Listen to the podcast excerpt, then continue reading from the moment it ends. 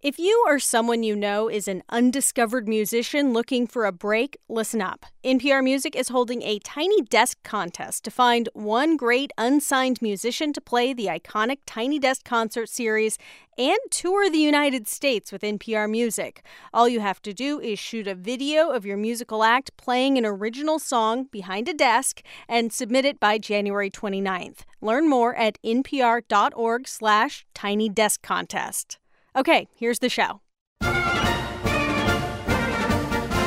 It's the NPR Politics Podcast here to talk about a lot of things, including President Barack Obama's farewell address.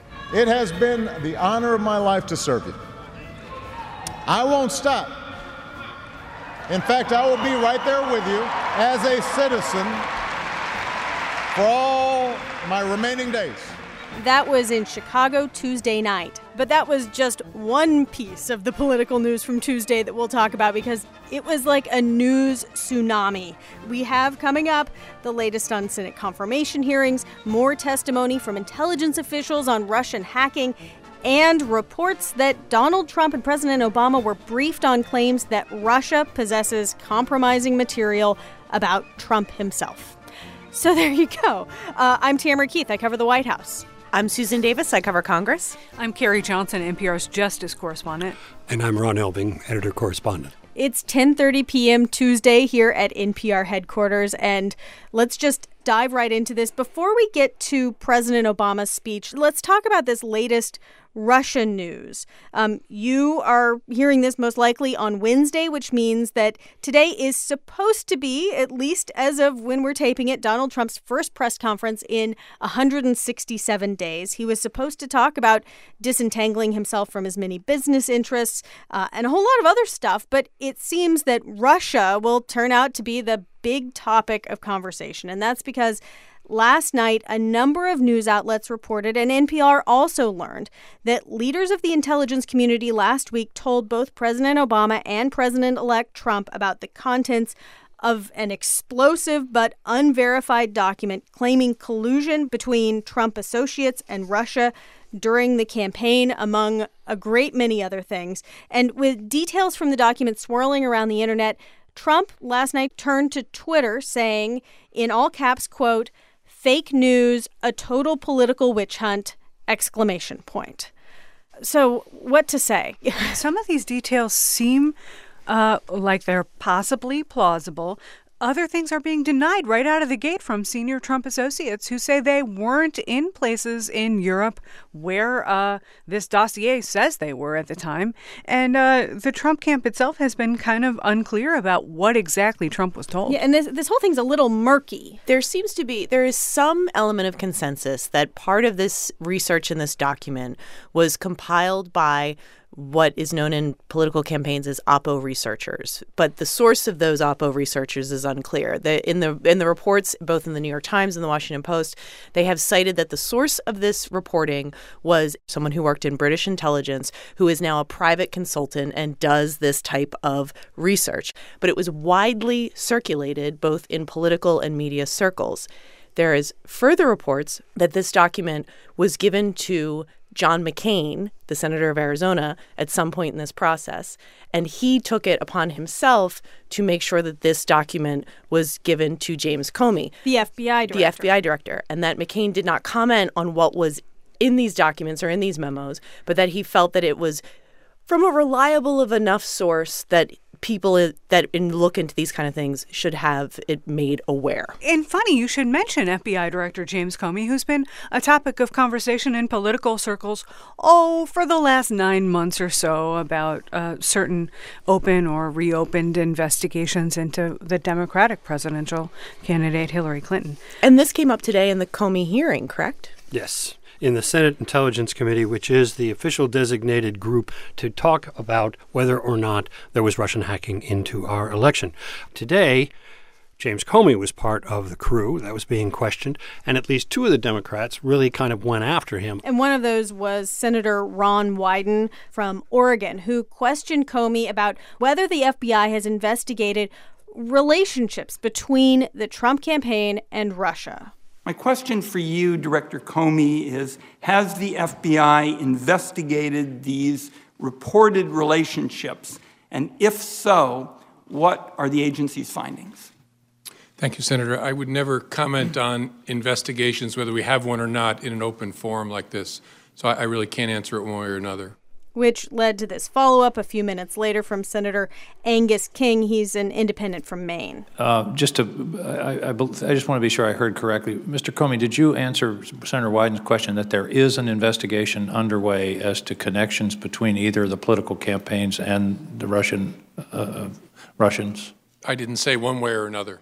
You didn't say that there. That was my one, intention, at least. You didn't say one way or another whether even there's an investigation underway. Correct. I don't especially in a public forum, we never confirm or deny a pending investigation. The irony I'm not, of, I'm not saying the irony of your making that statement here, I cannot uh, avoid, but I'll move on. Well, we that. sometimes think differently about closed investigations, but I'm, he asked me if I had any pending investigations, and we're not going to talk about that. All right. Needless to say, the FBI director has been on the hot seat for his multiple communications to members of Congress about the status of the investigation into Hillary Clinton's email, the discovery of uh, other messages which turned out to be nothing new on uh, laptop in the possession of Anthony Weiner. You mean he was communicating about ongoing investigations? Yeah, you know, and, and Comey uh, defended himself in, in the face of that taunt from Angus King by saying, listen, everybody knows I have a political tenure, and boy, do they ever know he has a political tenure, having uh, really outraged most Democrats and on the road to outraging some Republicans, too. The other remarkable thing about this hearing is these senators are saying, hey, can you talk about this issue of the Trump campaign possibly colluding, working with Russia? And then, like, I don't know, three hours later these reports start leaking out and this and this document starts flying around the internet well hey tam maybe those events are not unconnected yeah. uh, there are only a few days left in the obama presidency and if you want to pressure uh, senior leaders in the house or the senate to appoint a select committee maybe now's the time you do it and maybe if you want to pressure some further release from some agency of the government, you may want to do that before the government is taken over and directed by Donald Trump. and, and, in fact, I was making some calls this evening on that very topic, and the situation is so fluid. Some of my my sources are telling me they can't predict one way or another whether we're going to get a lot more information on this topic before the inauguration. And just to be crystal clear here, this is unverified. Uh, you know, NPR and other organizations are working to verify things, but for as explosive as it is, it is also uh, completely unverified. So, the question, I suppose, for a lot of our listeners is why are we talking about this at all? If it is so unverifiable, if it is so out there. And, and I think it's a fair question. And it is a 100% fair question. And perhaps part of the reason is because tomorrow that is to say, Wednesday morning at 11 a.m. Eastern Time, Donald Trump is supposed to descend and have his first actual news conference where he takes questions from a wild, unrestrained, uncontrolled group of released reporters who've been waiting for 167 days to have a shot at him. Now, this is not the background you want to have for that kind of a break fast on having news conferences. Uh, yeah, I mean, this will be his first news conference since becoming president elect. Exactly. And someone is going to be in the front row and someone is going to say, let's talk about these allegations. And we have to give people a little bit of background, even if we cannot independently verify uh, everything that's in these uh, memos. Arguably, a press conference is what Donald Trump needs to do, right? I mean, beyond the news of last night, the U.S. intelligence community has concluded with great authority that the Russian government did meddle in our elections. There is consensus on Capitol Hill that they did do this and they're investigating the motives of the Russian government and how far it went. And this has been a cloud on Donald Trump in this transition period. He's about to take office. I think the public needs to hear from him directly, one way or another. And he has firmly denied these charges, and he should do it on national television. I am completely in favor of there being a press conference.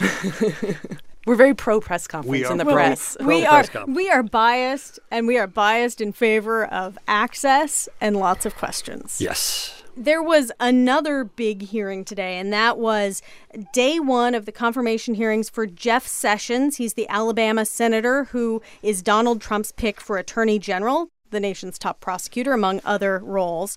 Um, Carrie, you cover the Justice Department. You watched this hearing with Jeff Sessions very closely. What stood out to you? Uh, you know, I've been to three or four of these rodeos before, and typically, you know, the attorney general nominee sits there for many hours. Today it was over 10 hours for Jeff Sessions, who happens to be 70 years old. Uh, what stood out for me in part was they're always protesters, but the tenor of these protests right out of the bat were awfully strong. You know, uh, just as the hearing was starting, we had um, men dressed in white hoods trying to pretend they were members of the KKK doing a lot of screaming. No Trump! No KKK! No USA! No Trump! No KKK! No fascist USA! Now, in fact, they were members of a group called Code Pink, which is, a you know, a, a protest, a liberal protest group that protests basically every hearing they can get into. Yeah, and, and they were frog marched out by the uh, Capitol Police, as were, you know, more than a dozen other people out of the hearing through the course of the day. But hot stuff. In terms of what he was asked, what he said, is there is there something that stands out that would be problematic for him or or really that's not the point? Let's get real. Senator Sessions has been a member of this very committee for 20 years. So he got pretty friendly treatment today and he came away maybe a little bruised but not too much. That said, Democrats on the committee were able to use the statements of President-elect Donald Trump to try to drive a wedge between Trump and the likely attorney general for Donald Trump. For instance, uh, Senator Sessions relatively early on disavowed the whole idea of banning Muslims from entering the country. I have no belief and do not support the idea that Muslims as a religious group should be uh, denied admission to the United States. Senator Sessions also said, under questioning from uh, Democrat Dianne Feinstein, that uh, Supreme Court cases on same sex marriage and abortion are settled law, which means you got to follow the law.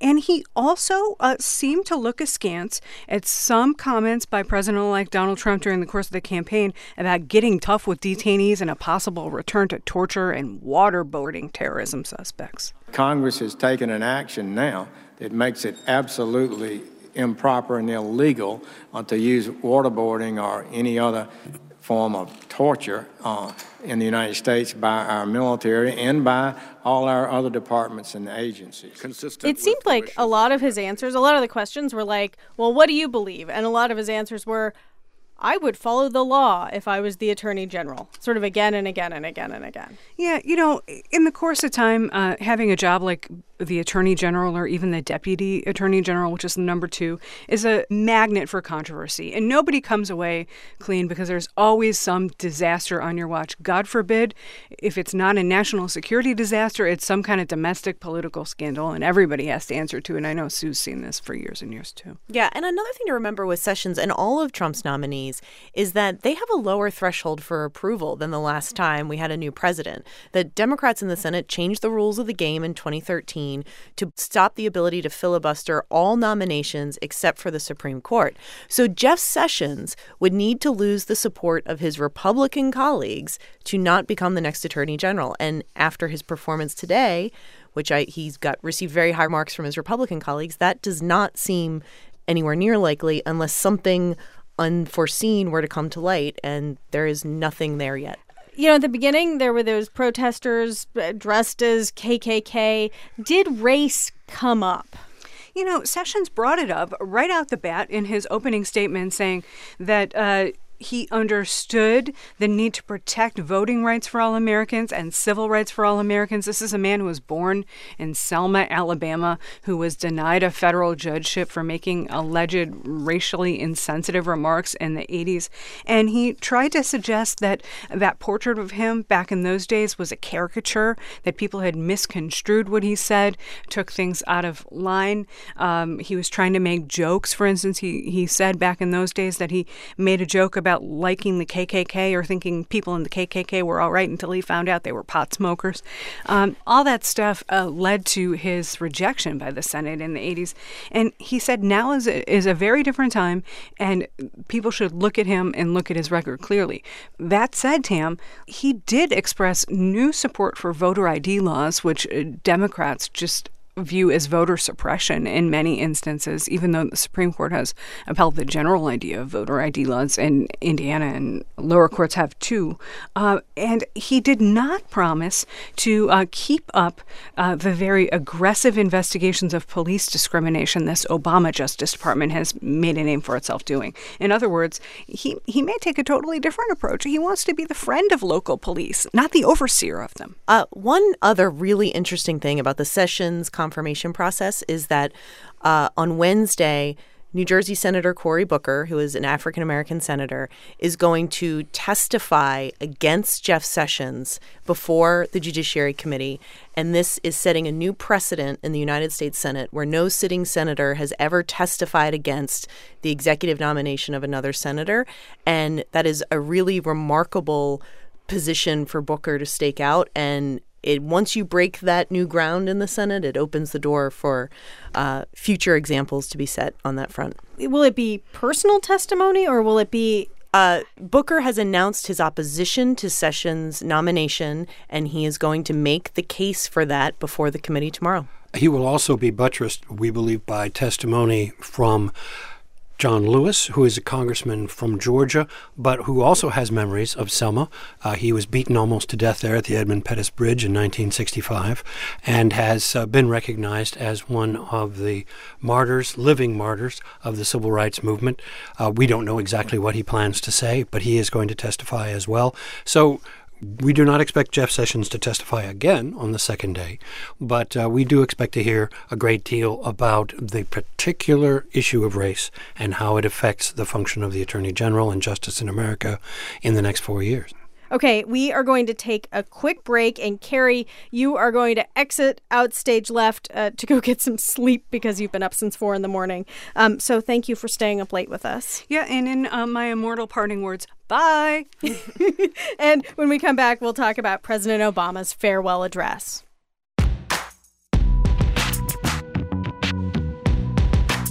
Listening to the news all week is a duty and an obligation of citizenship, and also sometimes really a pain. Wait, wait, don't tell me the NPR News Quiz is like Advil for the aching mind. Tune in every week, but especially the weekend of January 14th when Tom Hanks is guest hosting. Catch the show on the NPR One app and at npr.org/podcasts. And, and Peter Sagal's going to do his next three movies. He's even going to fall in love with Meg Ryan. At least twice.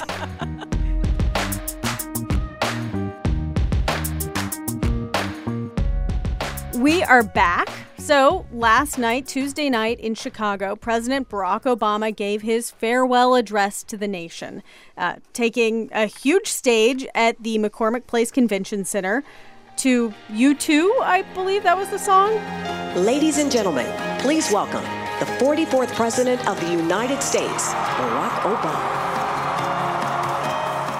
McCormick Place is the largest convention center in North America. It's less than four miles from Grant Park, the site of Obama's 2008 victory speech. Thank you so much. Thank you. Thank you. Thank you. It's good to be home. And let's listen to a bit of President Obama's address reflecting on the last eight years and ahead to the next four. This clip is about two and a half minutes long. Yes, our progress has been uneven. The work of democracy has always been hard. It's always been contentious. Sometimes it's been bloody. For every two steps forward, it often feels we take one step back. But the long sweep of America has been defined by forward motion, a constant widening of our founding creed to embrace all and not just some.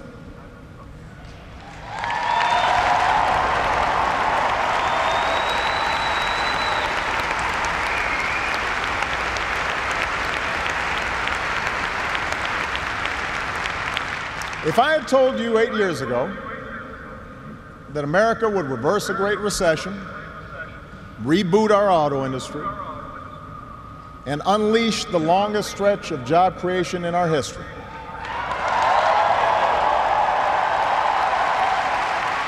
if I had told you that we would open up a new chapter with the Cuban people, shut down Iran's nuclear weapons program without firing a shot, take out the mastermind of 9 11.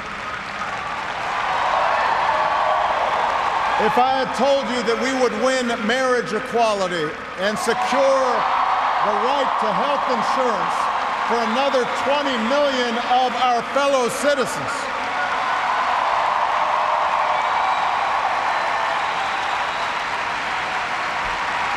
If I had told you all that, you might have said our sights were set a little too high. But that's what we did. That's what you did. You were the change. You answered people's hopes. And because of you, by almost every measure, America is a better, stronger place than it was when we started. You know, at the end of any presidency, there's a lot of debate about whether or not that president accomplished what he set out to do. And this, of course, has been no exception. We've heard many people talk about what they found disappointing about the Obama years or what he himself might have found disappointing about the Obama years. But you did not hear that in the speech tonight. What you heard in the speech tonight was Barack Obama citing accomplishments, saying if we had told you eight years ago all of this was going to happen, you would have said, oh, let's not set the bar that high. Let's not set the bar that high. So he really tried to reverse the psychology on the postmortems on his presidency. One thing that I thought was so interesting about it is that the 08 campaign of Barack Obama, Hope and Change, right? Yeah. That that was the sort of yes we can, hope and change were the the bumper sticker slogans.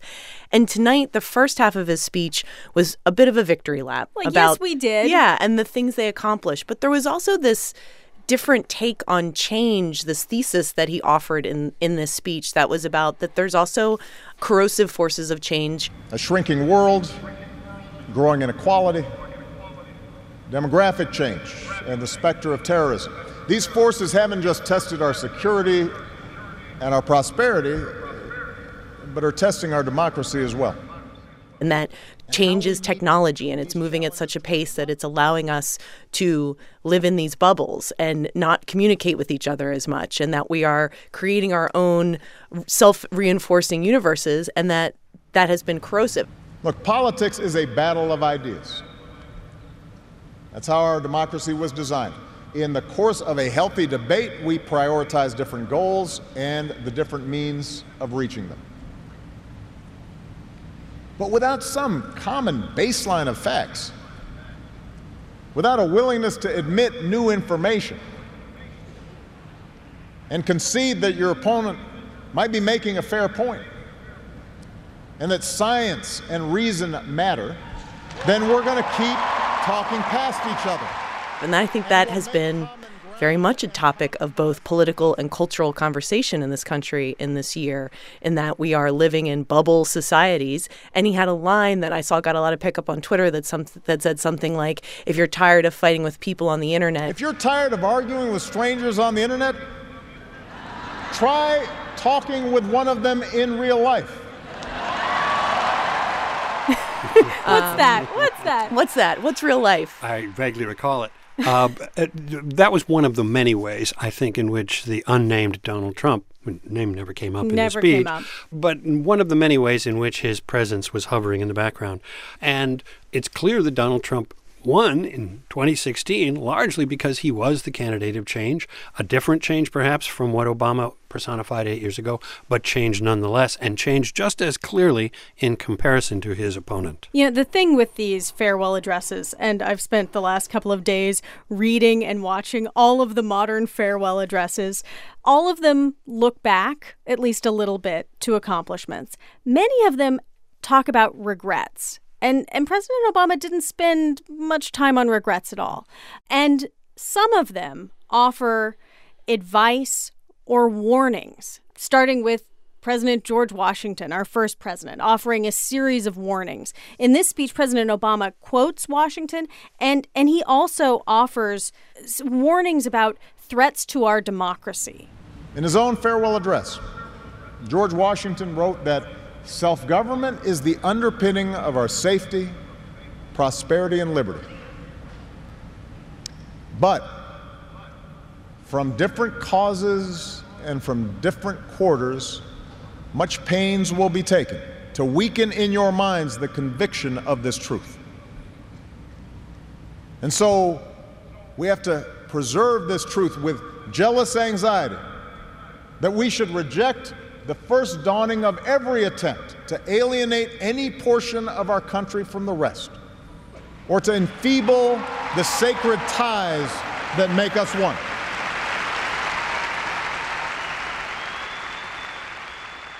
You know, and of course, this was the first black president's farewell address. I mean, this unto itself was history. And yeah. again, and, and when I say he had this duality tonight, where half of uh, a lot of his comments about race were really optimistic and positive and said, you know, yes, people talked about post-racial America when I was elected, and that was always that was always overblown and never realistic. Race remains a potent and often divisive force in our society. Now, I've lived long enough to know that race relations are better than they were 10 or 20 or 30 years ago, no matter what some folks say. You can see it not just in statistics, you see it in the attitudes of young Americans across the political spectrum. But we're not where we need to be. But he also had lines in here that I think also touch on I don't want to say this was directly towards Trump, but it, it did address, seemed to address so much of the racial tension that seemed to be an undercurrent of this election cycle. If every economic issue. Is framed as a struggle between a hardworking white middle class and an undeserving minority, then workers of all shades are going to be left fighting for scraps while the wealthy withdraw further into their private enclaves. And he had a line where he spoke directly about and he said about white Americans it means you can't act like Jim Crow suddenly vanished after the 1960s. The effects of slavery and Jim Crow didn't suddenly vanish in the 60s. That when minority groups voice discontent, they're not just engaging in reverse racism or practicing political correctness. When they wage peaceful protests, they're not demanding special treatment, but the equal treatment that our founders promised. It was also a line where he said, You should look at the middle aged white guy who has lost his factory job.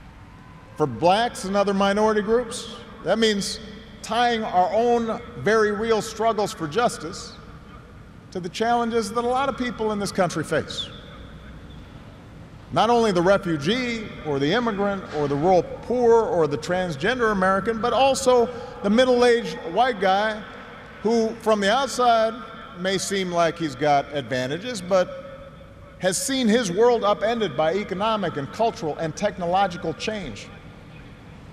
We have to pay attention and listen. Yeah, I mean his his macro message was sort of like we just need to be better to each other. Yes, and we need to all try harder. Like our we can't look to our politicians to set examples. Like you have to look into yourself and be a better person. And that we need to see each other. Yeah, oh, exactly, exactly yeah. the sentence I was going to say. See each other and listen to each other. Don't be garbage people. That was his.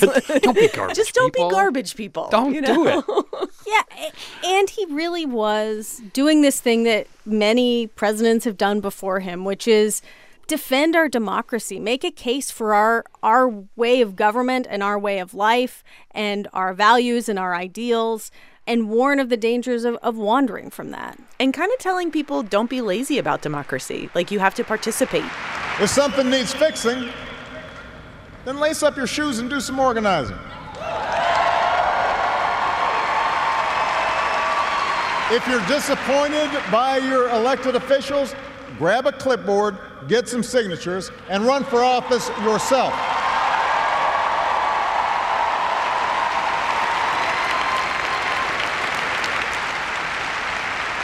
Show up, dive in,